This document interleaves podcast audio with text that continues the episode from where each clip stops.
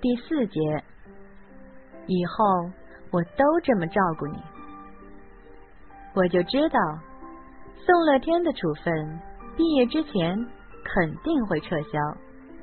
一向冠冕堂皇的学校，才不肯让这么一个高材生背着处分上清华，丢自己的脸。就算是不为了学校的面子，看着宋乐天他们家老爷子，学校也不敢不撤。我打那会儿就佩服宋老爷子这一点，不动声色，一句话都不说，还让人把事儿给办了。高三上学期，宋乐天在他那一大堆什么奖杯奖状里面又添了一座关于化学的。学校趁热打铁，表彰之余把处分撤销了。我和大牛长长松了一口气。已经是冬天了，刚下过一场大雪，雪停了。一屋子人全体起立，抄起铁锹去扫雪。说到这儿，我得打断一下。我记得我们高三的学生是不扫雪的，可宋乐天非说那事儿是发生在高三。我记忆力没他好，要不然怎么那些化学方程式我老记不住呢？那就依他好了。那天的雪真叫一个厚，还好刚停，我们就出来了，不然被汽车轮子一压，给压实了，那再扫可就费了劲儿了。每次扫雪结束，我都腰酸背痛的。那次回到教室，刚扔下铁锹，就听广播里边叫我的名字，说教学楼南门有人找。我心里奇怪呀，这时候谁找我来了？没和谁约啊！我噔噔噔跑下楼，南门口没人，推门出去，立时小鸡儿一样被人拎了起来，忽悠一下就扔雪地里了。我还没反应过来，整个人已经埋在一米多深的雪里了。那会儿雪不是刚停吗？操场上的雪。还没清，干净的一个脚印都没。不知道哪个挨千刀的这么干。我好不容易爬出来，已经是一身一脸的雪，脖子里也都是雪，冰凉冰凉的。没顾上把身上的雪拍干净，我就看见大牛和宋乐天俩人捂着肚子蹲在台阶上，笑得像两个不倒翁。我猜我那时候的样子一定狼狈到了极点。那天该他们俩倒霉，要搁在往常这样的玩笑，我指着鼻子骂他们几句也就完了。可那天月考成绩刚出来，我比上一次退了十名，心里正在憋屈，他们俩就给我来了这么一出，我正愁怨气没处发。抹了抹眼睛，哀怨的看了他们俩一眼，一言不发的上楼了。过了一会儿，大牛跟着上来，递给我一条不知道哪弄来的毛巾，估计是刘海波他们办公室的。见我不接，就给我擦脖子里的血水。我扬手一挡，少碰我。我知道宋乐天巴巴的在门口等着呢，就是不给他们好脸色。那一整天，我再没跟大牛说过一句话。大牛一见有人要跟我说话，就赶紧挡着说：“别，这位姑奶奶让我给惹毛了，你可别引火烧身。”高三那会儿，我们早上七点到学校。晚上八点半才放学，等到要回家的时候，天早已经黑透了。通常我是和大牛一起骑车回家，那天当然是没理他，自个儿背起书包就走了。天寒地冻，又刚下过雪，我的自行车车锁给冻住了。我左开右开，就是打不开，心里一急，气得照着自行车就是一脚。大牛站我身后，一直没敢言语。忽然有人把我一把拉开，手里拿一只打火机，点着了，在车锁上烤了烤，啪嗒，锁开了。我看着那个背影，就知道是宋乐天，心下忽然一阵难以名状的温暖。好了，他转过身，回家吧。那是我这一辈子见过宋乐天最最温柔的时候。我发誓，如果让这厮再这么温柔一回，我少活几年也乐意。我仰着头。光顾着委屈，光顾着盯着宋乐天好看的眼睛看，忘了要回家这码事儿。多亏我们是站在围墙底下，不然得被放学回家的同学看个遍。你要是不生我气，以后我都这么照顾你。也亏他说得出口，大牛还在旁边呢。怎么那？以后就没听见他说过一句这样的人话呢？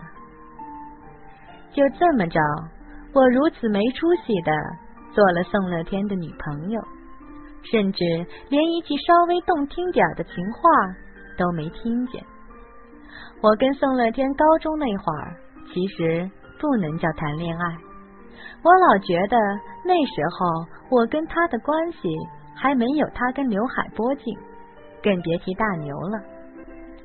他只是告诉我，他大姐比他大五岁，二姐比他大三岁，家里有只金巴，名叫笨头。我连他爸在市委干什么的，还是上大学以后才知道的。那会儿我老跟他抱怨，说我在你心里的地位还不如你们家笨头呢。他说。那哪能比？你总比狗强吧？说起高三，有件事儿，虽然是跑题，我也不得不讲。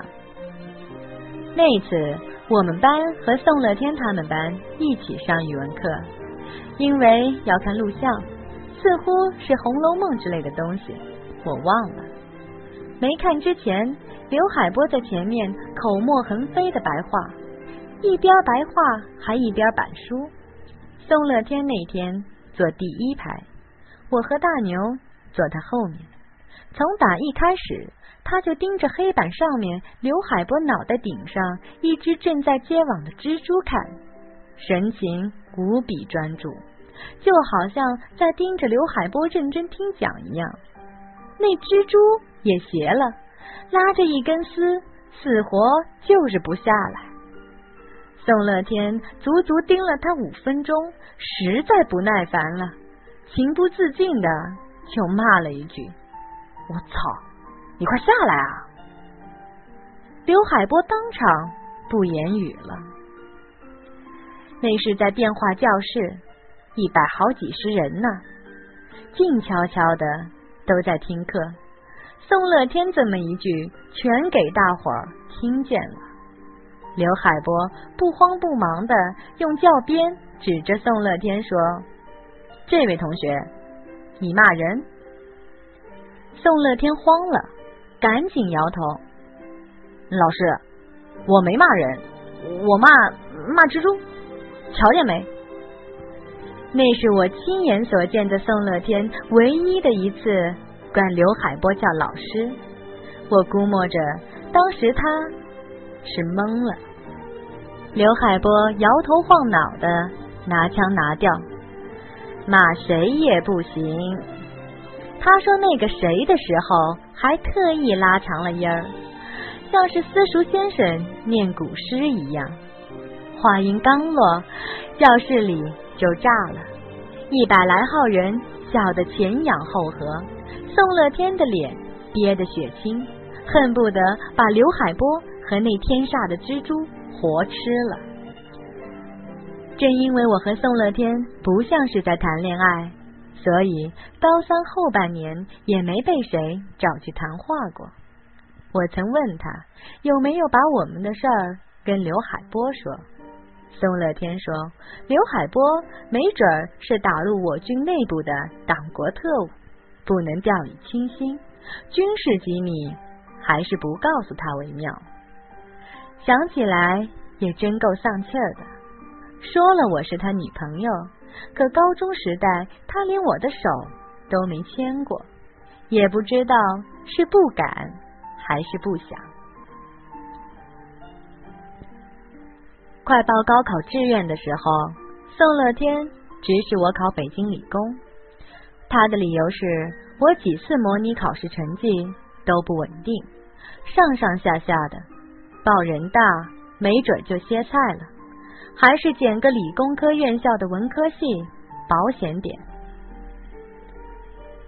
当时他还振振有词的说：“我查了北京地图了，理工离清华特近。”当时高考在即，我不好说你怎么就一定能考上清华这样不吉利的话，所以当时也就斜了他一眼，没搭理。